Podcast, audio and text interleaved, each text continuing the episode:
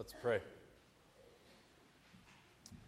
Father God, we, uh, we do need you, and we confess that.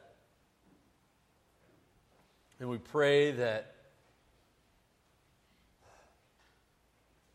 that you glorify yourself this time, that through the text, that you would reveal our need for you.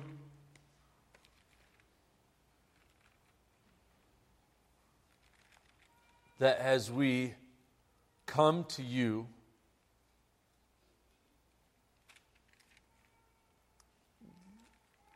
that our realization of who you are would not only highlight the greatness of our sin, but much more so that it would highlight the greatness of your grace. And guide us in this time and let us hear from you. It's in Jesus' name we pray. Amen. When detectives are questioning a suspect, they're looking for two things. One, they want to know whether or not this person actually did it. And secondly, they want the confession. That's what they're ultimately going for is the written confession that they can say, here is the blame. The blame falls on this person for this crime. And once the detective has a, has a credible confession, really much of their work is done.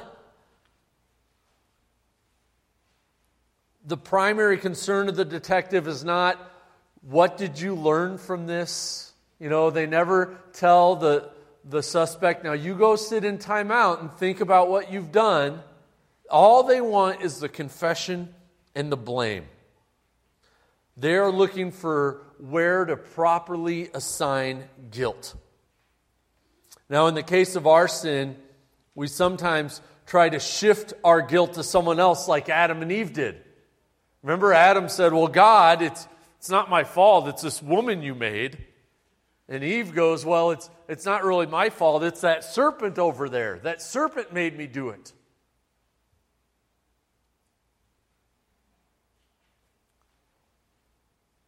But like Adam and Eve, we know our sin is wrong.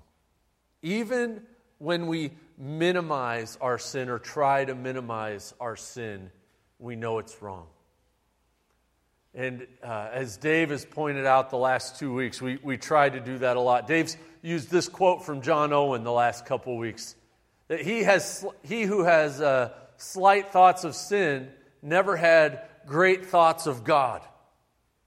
And so, as we're going through Psalm 51, we want to elevate our thoughts of God. And how does this prayer of confession elevate our thoughts of God. A.W. Tozer said this. He's famously quoted for this that what comes into our minds when we think about God is the most important thing about us.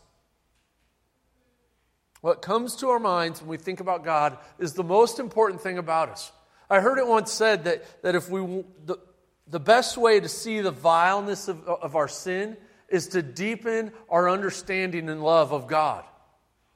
That the closer we are to the Lord, the more in love we are with God, the more vile our sin will, will become to us, and the more clearly we'll see our sin for what it is. And here we are, Psalm 51, with, with David's prayer of confession after his sin with Bathsheba and what he did to Uriah. We can't say that David just didn't love God enough right? Our love of God doesn't always keep us from sin, but it helps us once we become aware of our sin to see how ugly it is.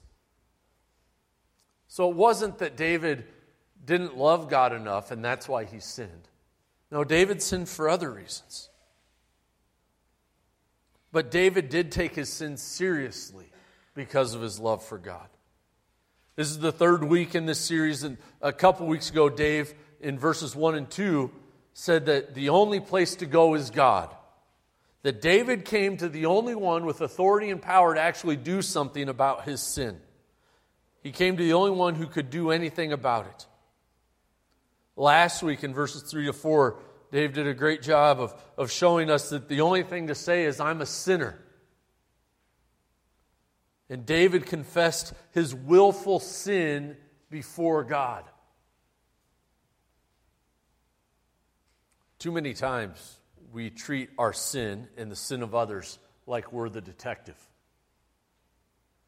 And we, uh, we come to confession as though we're sitting across the table from a detective, that we're, we're the uh, assailant of the crime, the Holy Spirit's the detective, and we sit down and we sweat out the interrogation, and finally we say, All right, I did it. And we write out how we did it and maybe our motives, and we think, Oh, glad that's over with. And we don't uh, take our confession to a Uh, contemplative place as David does in Psalm 51. And even when we when we're teaching the principle of confession to our kids, it's usually one word confession, right? Sorry. And, and when we have our kids do it, that's about the gusto that comes up. What do you need to say? Sorry. You know, it's like, and the moment I say sorry, then I can run and play again. And this sorry is a better word than please. Because please may get me a chocolate chip, but sorry gets me off the hook. And so we teach them to say sorry, and we might, if it's really bad, say, now go and think about what you've done, and then we'll talk about it more. And so we hope to in, instill this contemplative spirit within our children and within ourselves, but, but so often our confession of sin ends there. And I'm so thankful that David's confession of sin did not end there because then we would only have four verses to Psalm 51. And it wouldn't go any further than that. But David loves the Lord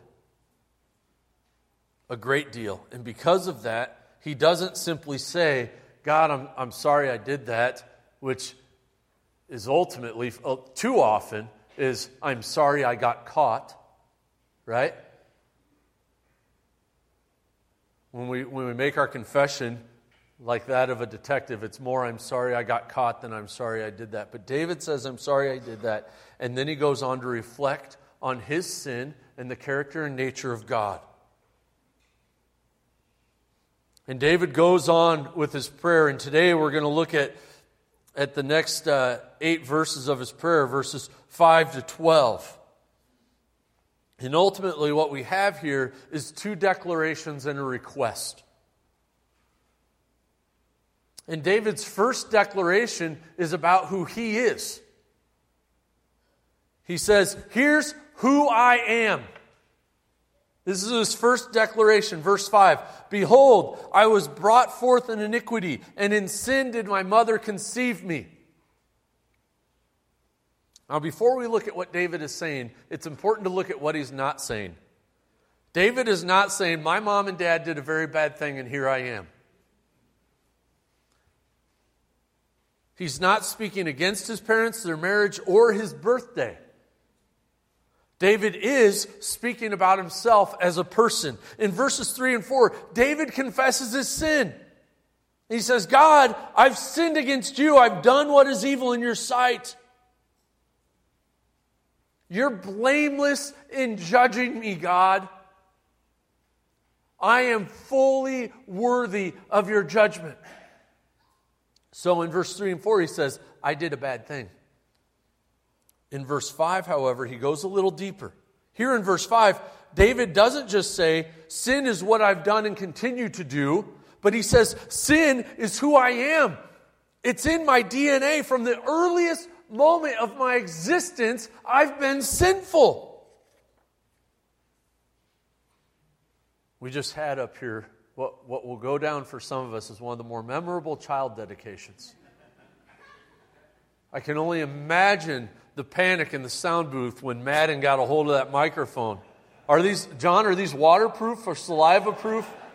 I mean, it got tested. It got tested. Madden has a lot to learn about being a Reesburg. He's going to have to learn family traditions, he's going to learn household rules. He has a lot to learn about what it means to have a grandpa named Norm.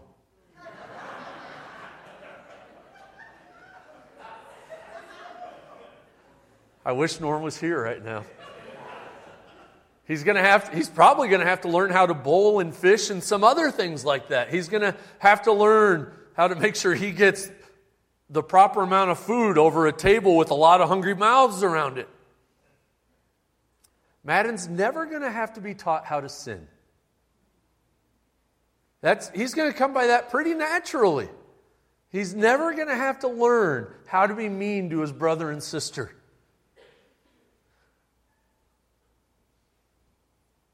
These things come about naturally. David says here in verse 5, he's saying, I'm not just a sinner by choice, I'm a sinner by nature. This is who I am.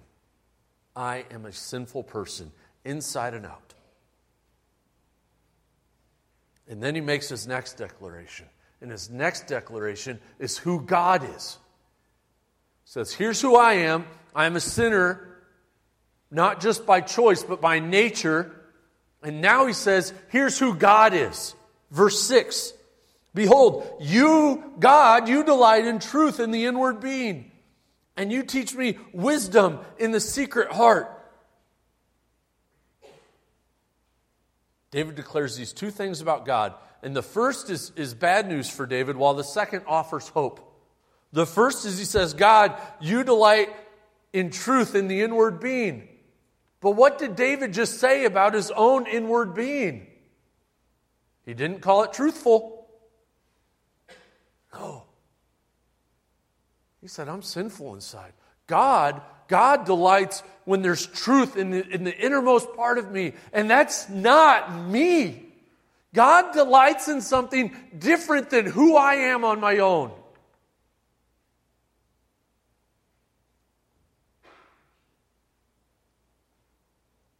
Before I could have outward sin that the world could see, my heart was full of sin.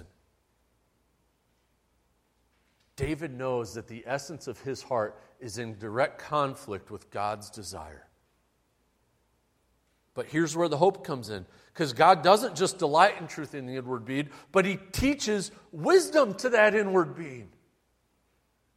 God teaches us. This is great news. God doesn't just say, oh, another one screwed up. Pass them off. Chuck had one chance. You had one job not to sin, and you blew it. That's not God's heart. God teaches us, He corrects us. Like a loving father, He disciplines us. And while all we can offer is our natural and willful disobedience to God, He's willing to teach us. For David, this came in the form of the law. God's teaching to David was Genesis through Deuteronomy.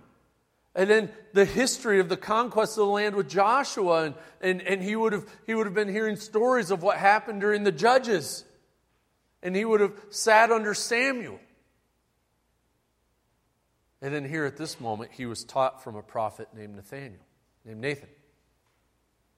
And Nathan came and said, David, in your kingdom, this such and such happened. David said, Oh, I'm going to put an end to that. And, well, you're that guy, David. And David was willing to be taught by God's prophet. David's declaration is that God delights in truth and teaches wisdom to a sinful heart. Now, at risk of sounding too academic, I want you to see something here in verse 6. Your theology matters. What you believe about God matters a great deal. David's theology in verse 6 that God is a God who delights in truth and teaches wisdom drives his prayer. Your theology is a major factor in how you approach God. Do you believe God is angry and distant? Then you're not going to be excited to go pray. Do you believe that God is just and forgiving? Do you believe that God is willing to separate your sin as far as the east is from the west because he accepts the sacrifice of Jesus and you don't have to be the one that's perfect? Do you believe that God is holy and so your sin matters? If David believed that God could just look the other way at sin and it was no big deal, we wouldn't have anything in place of Psalm 51. Oh, I did a wrong thing, no big deal. But David believes God is holy and that sin is an affront to a holy God. And sin needs to be dealt with. David believed that we'll see next week that God didn't care as much about the blood of bulls as he did the broken heart of the sinner. And so that's what he brought to God, what God cared about. But his theology shapes his prayer. The depth of knowledge of, of David's own self in verse 1 to 6 may have led to despair. But instead, it has enlarged David's prayer. This is because David didn't only know himself, he knew God. He knew that God delights in truth, that God is holy, and that God is a teacher. It's why he came to God in the first place. Verse 1 starts with, Have mercy on me, O God, because David knew God. He knew that God alone offers the only answer to sin.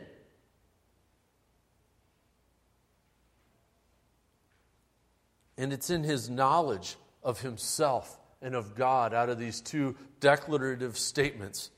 In his knowledge of himself and God, David prays for the only real solution to his sin. Verses 7 to 12. This is, I have sinned. Something needs to be done with this. ShamWow won't work, so I, I go to the only one who can clean this mess up. Verse 7 Purge me with hyssop, and I will be clean. Wash me, and I will be whiter than snow. Let me hear joy and gladness. Let the bones that you have broken rejoice. Hide your face from my sins and blot out all my iniquities. Create in me a clean heart, O God, and renew a right spirit within me.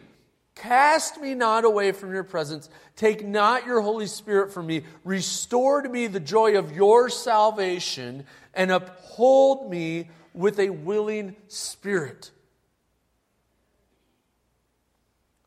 Too many times we, when we talk about sin and the struggle of sin, it's all about how to combat sin.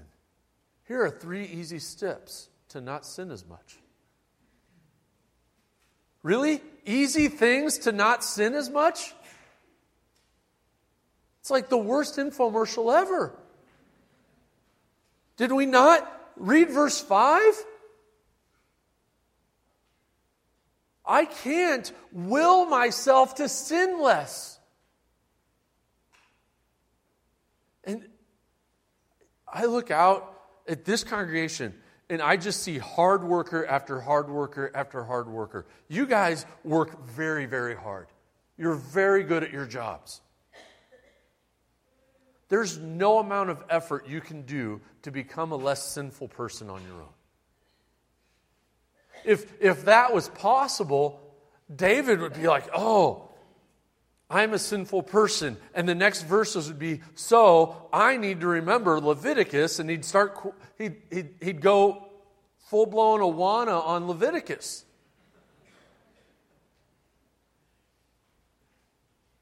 We can't outwork our sinfulness. If we try to outwork our sinfulness, we will only become more miserable. None of that will make us void of sin. We don't need a new program, we need a new heart. David realizes that. His only hope here is for God to do something inside of him to change that inward being, that inward iniquity. So David asks God to give him his greatest need.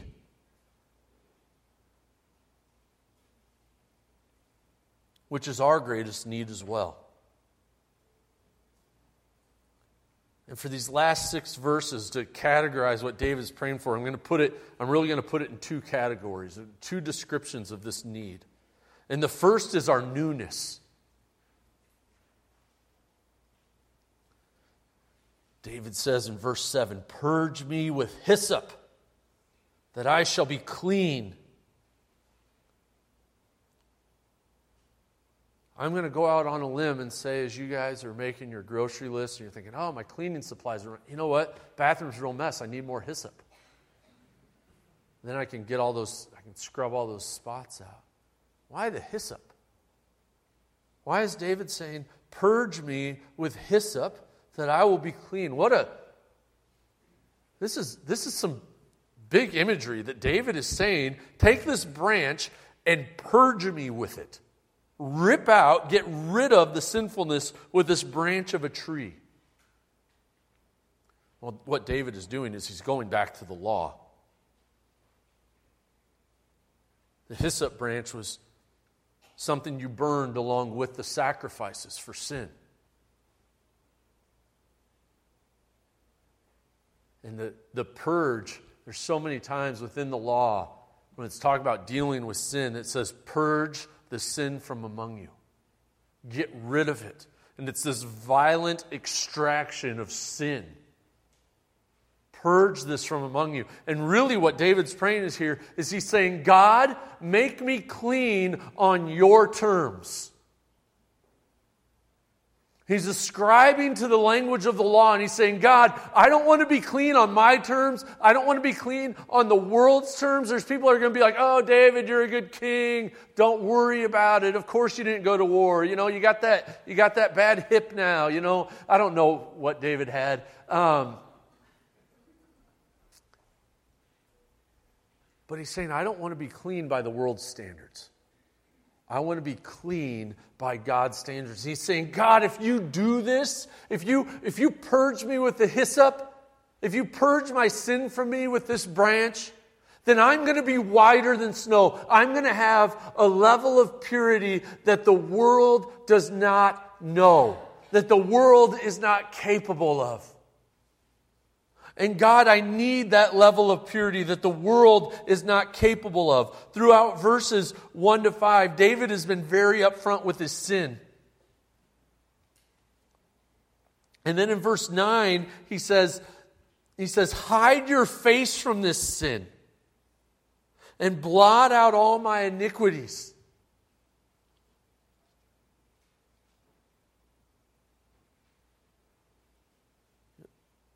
Two weeks ago, Dave gave us a very helpful definition of iniquity it's waywardness, a deliberate choice to follow the wrong way. Dave's, David here is saying, I've had iniquity from the moment I was brought into the world.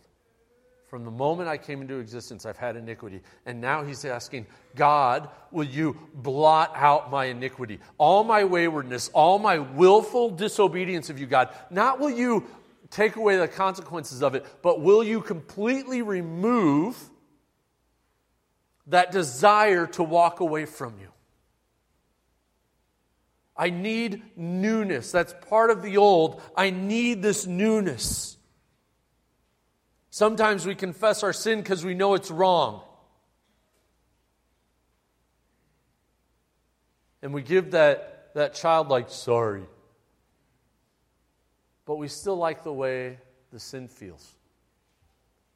We still find gratification in the same things the world does.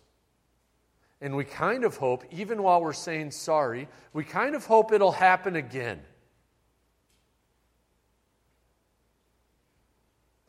Boy, that was really wrong, but I wouldn't mind it if it, if it became part of my, my Tuesdays.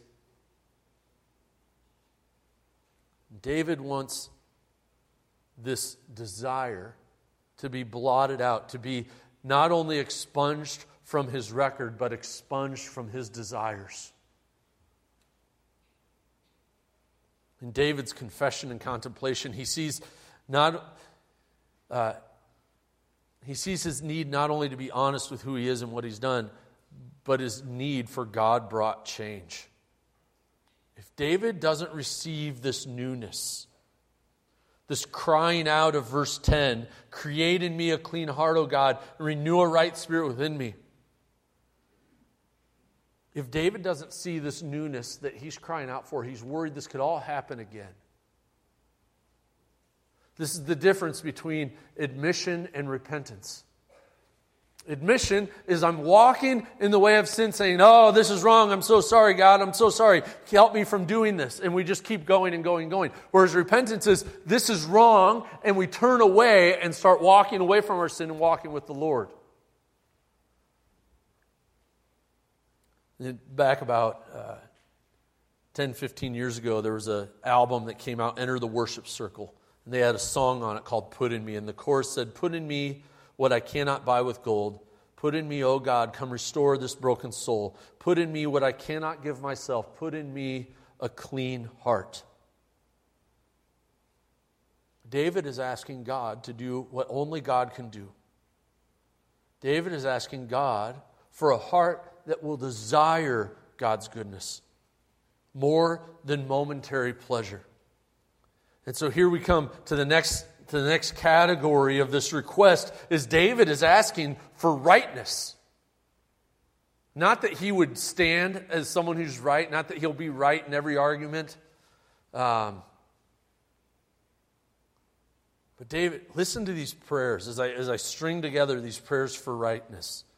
Let me let me hear joy and gladness. Let the bones that you have broken rejoice. Hide your face from my sins. Renew a right spirit within me. Cast me not away from your presence. Take not your Holy Spirit from me. Restore to me the joy of your salvation. Uphold me with a willing spirit.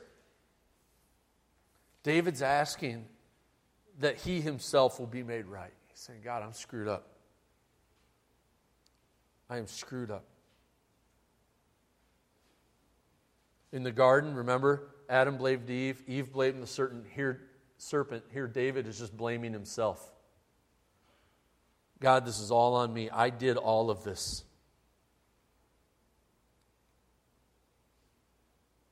David knows what we too often deny in our sin that his spirit is not unified with God's. You know, David said, or, or Paul says, uh, we quote this a lot my spirit is willing, but my body is weak. And David's not denying that, but here in this confession, he's saying, My spirit is screwed up. This isn't just a flesh problem, this is a all of me problem. And God, I need you to fix this mess. I'm not right. David knows that the problem is with his soul. And he can feel it all the way to his bones. My bones. Let the bones that you have broken rejoice. Under the weight of his conviction, even before Nathan came, I think David knew something wasn't right.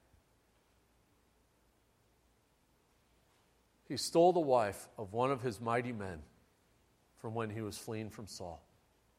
And then he sent that mighty man who had fought by his side so faithfully and diligently to the front lines and had everyone but him retreat.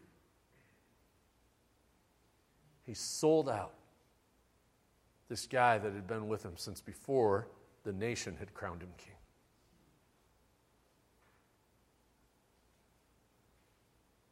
And we feel this weight of conviction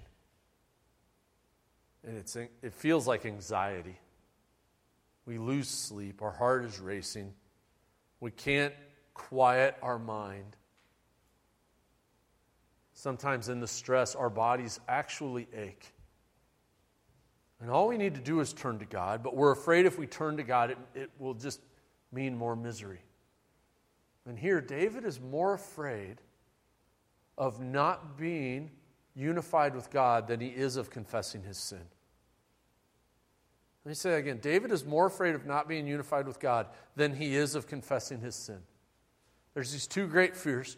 One is admitting I'm wrong and dealing with the consequences, and the other is not being right with God. And for David, here in Psalm 51, the admitting I'm wrong fades away in comparison to not being right with God. I pray that God will use the weight and stress and misery to drive me to repentance when I'm not going there automatically. And I pray that for you too. That if there's unrepentant sin in your life that you're living in and walking in, that the Holy Spirit would just be all over you about that. So that we can't escape our sin and that we can't be divided from our God. Because David also knew that he had to be made right with God. We have David asking God to hide his face from his sins. And going back to the garden again, you think of Adam and Eve. And they sinned. And what did they do? They hid themselves from each other and from God. They jumped straight to hiding. And David is saying, he's saying, God, here I am, here you are, here's my sin between us. I'm not going to try and hide it from you. Will you hide the sin?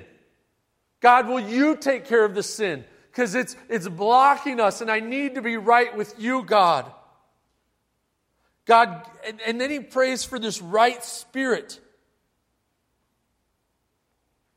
In verse 10, renew a right spirit within me. He's saying, God, give me a spirit, make my spirit not one of iniquity that's walking away from you, but one that delights in your word, that delights in who you are, that delights in the same things you delight in. And he doesn't just pray for this right spirit, but at the end of 12, he says, God, will you uphold me with a willing spirit? God, will you have me be upheld by a spirit that desires to please you? David sees what we need to see that our greatest need is not to get off the hook. Our greatest need is to be right with God.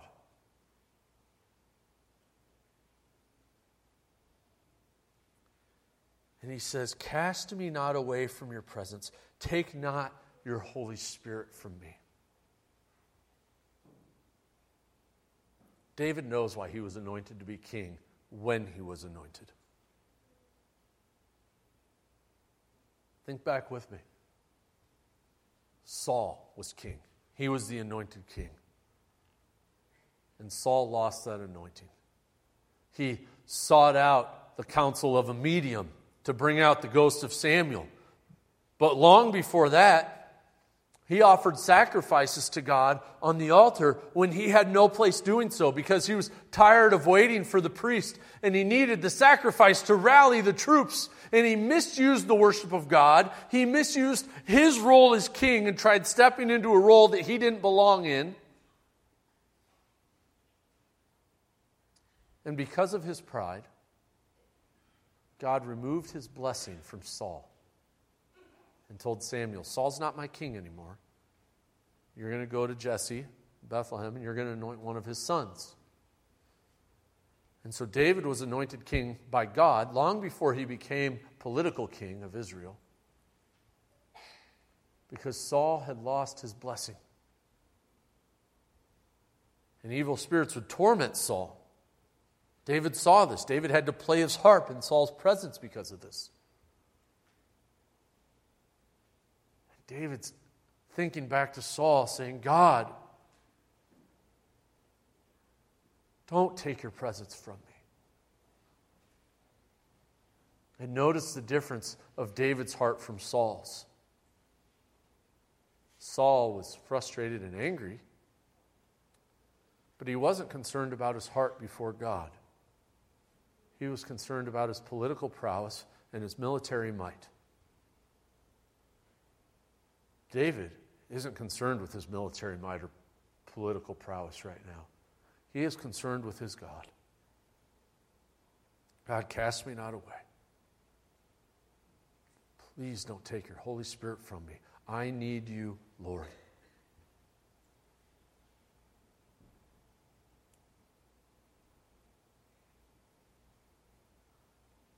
And David prayed for one more thing Restore to me the joy of your salvation. God, there is so much joy in walking with you, and I've been missing that. God, my joy of walking with you rightly is gone because of my sin. And I can't stand the agony of conviction of my sin. God, would you bring back the joy that I have when I walk with you, God? Bring back the joy I had as a shepherd when I would be on the hillside writing songs to you, God. Bring back the joy that I had when I got to dance in front of the ark as it was being brought back to the temple. Bring back the joy of the reckless abandon of just being before my God.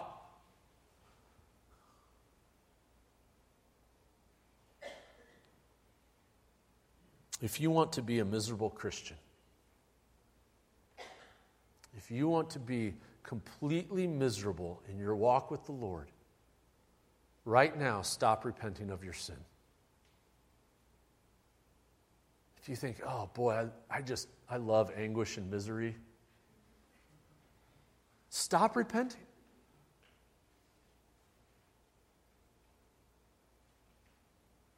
If you want to have this joy,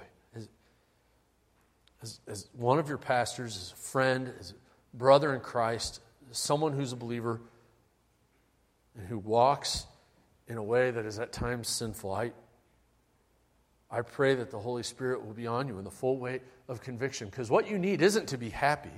David's need in verse 12 isn't happiness, it's unity with God. And his joy isn't going to come from this being gone away from, his joy is going to come from walking with God. We were created to walk with God. Adam and Eve were created to walk with God. And all too often, at different times, we try to walk in a lie instead. And we, we exchange the joy of God's salvation for a momentary thrill of sin.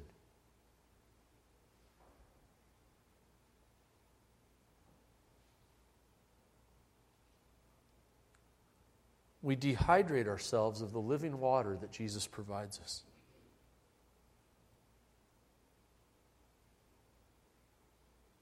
And maybe you're here and you're miserable in your faith. And could it be that part of the reason for that misery is because somewhere along the line you stopped repenting of your sin? Or you're repenting like a child does when they get caught with a begrudging, I'm sorry. Come to God. Ask Him to do only what He can do. And do so knowing that Jesus has offered Himself as a one time sacrifice for all sin. That the penalty of your sin has already been paid and paid in full that Jesus was the propitiation for your sin, that he absorbed God's wrath so you can bask in God's smile.